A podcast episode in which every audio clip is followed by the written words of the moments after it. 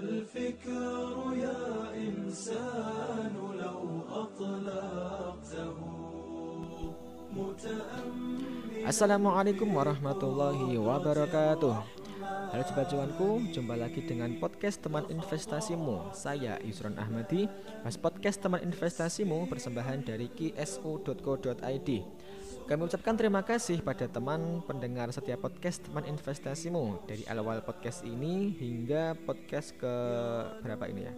Podcast ke-12 Ya, baru 12 sih. Tapi Alhamdulillah bisa terus berbagi dengan teman-teman semuanya. Jangan lupa dukung terus podcast ini ya. Dengan cara apa? Ya biasalah. Kalau memang bermanfaat silahkan di follow dan juga dibagikan ke teman-teman yang lain. Oke Eh, perlu teman-teman ketahui, kasus penipuan investasi atau investasi bodong tidak pernah berhenti secara sempurna. Meskipun edukasi finansial terus digalakkan, termasuk channel podcast ini, eh, dilansir melalui Otoritas Jasa Keuangan (OJK) mencatat sepanjang tahun 2019 kemarin, Satgas Waspada Investasi telah menutup tak kurang dari 444 perusahaan investasi bodong Wow, 444 Bukan sebuah nilai yang kecil. Nah, aksi tipu-tipu melalui investasi itu muncul dalam berbagai bungkus. Mulai dari investasi properti, money game, cryptocurrency, multi-level marketing, dan lain sebagainya. Sedangkan nilai kerugian akibat kasus tipuan investasi di Indonesia sudah lebih dari 45 triliun. Tanpa kewaspadaan terhadap berbagai tawaran investasi yang mencurigakan, kasus investasi bodong sulit dicegah. Biasanya, para penipu investasi kebanyakan memanfaatkan sifat manusia yang cenderung serakah dalam mencari keuntungan. Nah, teman-teman perlu memahami pentingnya berinvestasi agar terhindar dari jebakan investasi bodong. Pastikan keputusan investasi yang kalian ambil sudah melalui pertimbangan yang matang dan perlu kita juga harus kenal dengan seperti apa sih ciri-ciri investasi bodong ini.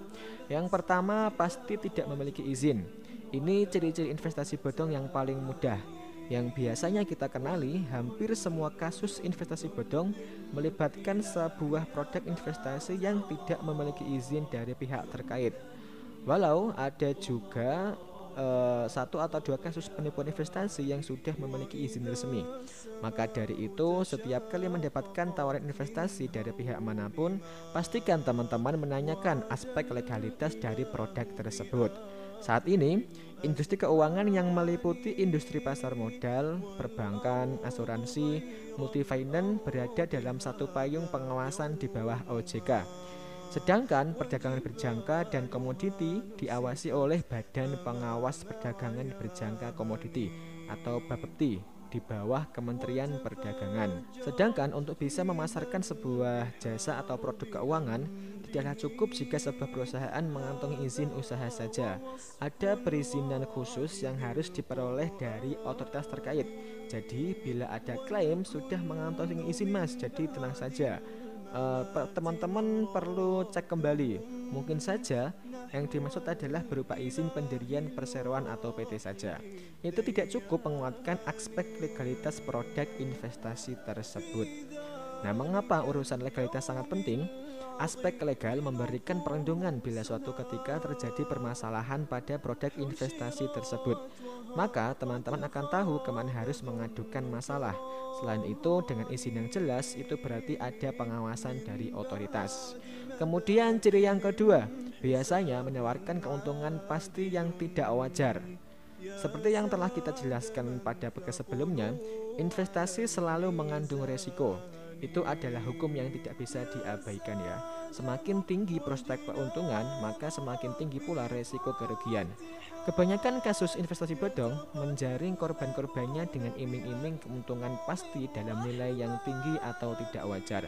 Sebagai contoh, dikala bunga deposito perbankan saat ini berkisar 5% per tahun, investasi bodong tak segan memberikan iming-iming keuntungan pasti hingga 20% per bulan atau 240% per tahun. Angka tersebut sangat-sangat tidak masuk akal. Teman-teman juga patut curiga bila ada klaim pasti untung mas, pasti untung mbak, atau dijamin untung. Karena dalam investasi keuntungan sejatinya masih berupa prospek atau ekspektasi, bukan sebuah kepastian. Penyedia produk investasi juga dilarang memberikan janji kepastian keuntungan pada investor. Selain itu, produk investasi tidak memiliki fasilitas penjaminan sebagaimana produk simpanan perbankan seperti tabungan dan deposito yang dijamin langsung oleh lembaga penjamin simpanan atau LPS apabila nilainya tidak melebihi berapa ya 2 miliar kalau salah itu dan mendapatkan bunga setara atau di bawah bunga pinjaman LPS sebaliknya produk investasi seperti saham reksadana obligasi valuta asing emas dan properti tidak mendapatkan jaminan apa pun sehingga risiko rugi itu otomatis melekat seiring prospek keuntungannya. Kemudian ciri selanjutnya adalah tidak memiliki aset dasar yang jelas. Perlu teman-teman ketahui, setiap investasi seharusnya memiliki aset dasar atau underlying aset yang jelas. Misalnya, reksadana saham memiliki aset dasar berupa saham. Jadi, dana para investor yang ditanamkan di produk reksadana saham akan dikelola oleh manajer investasi di saham agar bisa tumbuh dan menghasilkan keuntungan. Begitu juga saat berinvestasi di saham, investor atau trader memperoleh keuntungan berupa capital gain dari kenaikan harga saham di pasar ketika transaksi jual beli. Juga ada berupa pendapatan dividen ketika perusahaan membagikan keuntungannya. Sebaliknya, dalam jebakan investasi bodong, pengelolaan dana investasi tidak ada kejelasan ke mana uang investor akan diputar dan bagaimana dana tersebut dikelola supaya bisa tumbuh dan menghasilkan keuntungan. Semua serba gelap dan tidak transparan sama sekali. Kemudian ciri selanjutnya adalah tidak ada transparansi resiko. E, biasanya penyedia investasi bodong fokus memberikan janji surga pada para calon korbannya. Mereka akan terus mengunggul-unggulkan keuntungan yang pasti akan diraih oleh si investor tanpa mengimbangi dengan paparan resiko-resiko investasi. Padahal ya tidak ada investasi tanpa resiko. Eh, teman-teman harus waspada ya bila ada tawaran investasi yang hanya melulu membicarakan keuntungan tanpa memberi penjelasan yang transparan tentang resiko-resikonya. Ingat, semakin besar tawaran keuntungan, semakin besar pula resikonya. Begitu juga sebaliknya, jadi jangan mudah silau dengan iming-iming keuntungan tanpa mengingat resikonya. Tapi ya namanya manusia ya, pasti kalau melihat nilai yang menggiurkan pasti sering tergoda. Maka kita selalu hati-hati dan sering beristighfar. Dan ciri yang terakhir adalah bergantung pada rekrutmen investor baru. Ini adalah ciri penting sebuah investasi bodong yang memakai skema Ponzi. Skema Ponzi merupakan modus penipuan investasi di mana keuntungan yang dibayarkan pada investor sebenarnya berasal dari uang investor itu sendiri atau dari investor yang baru masuk. Teman-teman harus curiga ketika sebuah investasi sangat bergantung pada pertambahan anggota atau investor baru atau ketika teman-teman diminta untuk terus-menerus menambah nilai investasi agar tetap bisa mendapatkan keuntungan. Besar kemungkinan investasi seperti itu adalah modus penipuan berskema Ponzi. Itulah beberapa ciri-ciri investasi bodong yang perlu kita ketahui bersama agar kita bisa terhindar dari jebakan penipuan berkedok investasi. Selain memahami ciri-ciri investasi bodong yang telah kita bahas tadi, pastikan juga untuk mengumpulkan informasi sebanyak-banyaknya sebelum kita membuat keputusan tentang tawaran investasi yang mencurigakan. Mari kita manfaatkan mesin pencari di internet untuk meriset manakala ada informasi yang sudah pernah dilontarkan oleh orang lain tentang investasi tersebut.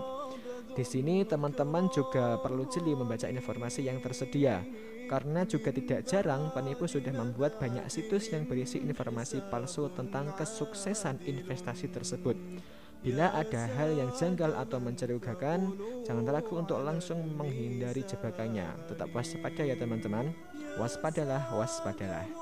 Oke, sekian dulu podcast dari teman investasimu. Semoga yang sedikit ini ada manfaatnya ya. Mohon maaf kalau ada kesalahan dan penjelasan yang kurang tepat. Jangan lupa untuk dibagikan ke teman-teman yang lain supaya kita bareng-bareng terhindar dari jebakan investasi bodong. Sampai jumpa lagi di podcast kita selanjutnya. Sekian.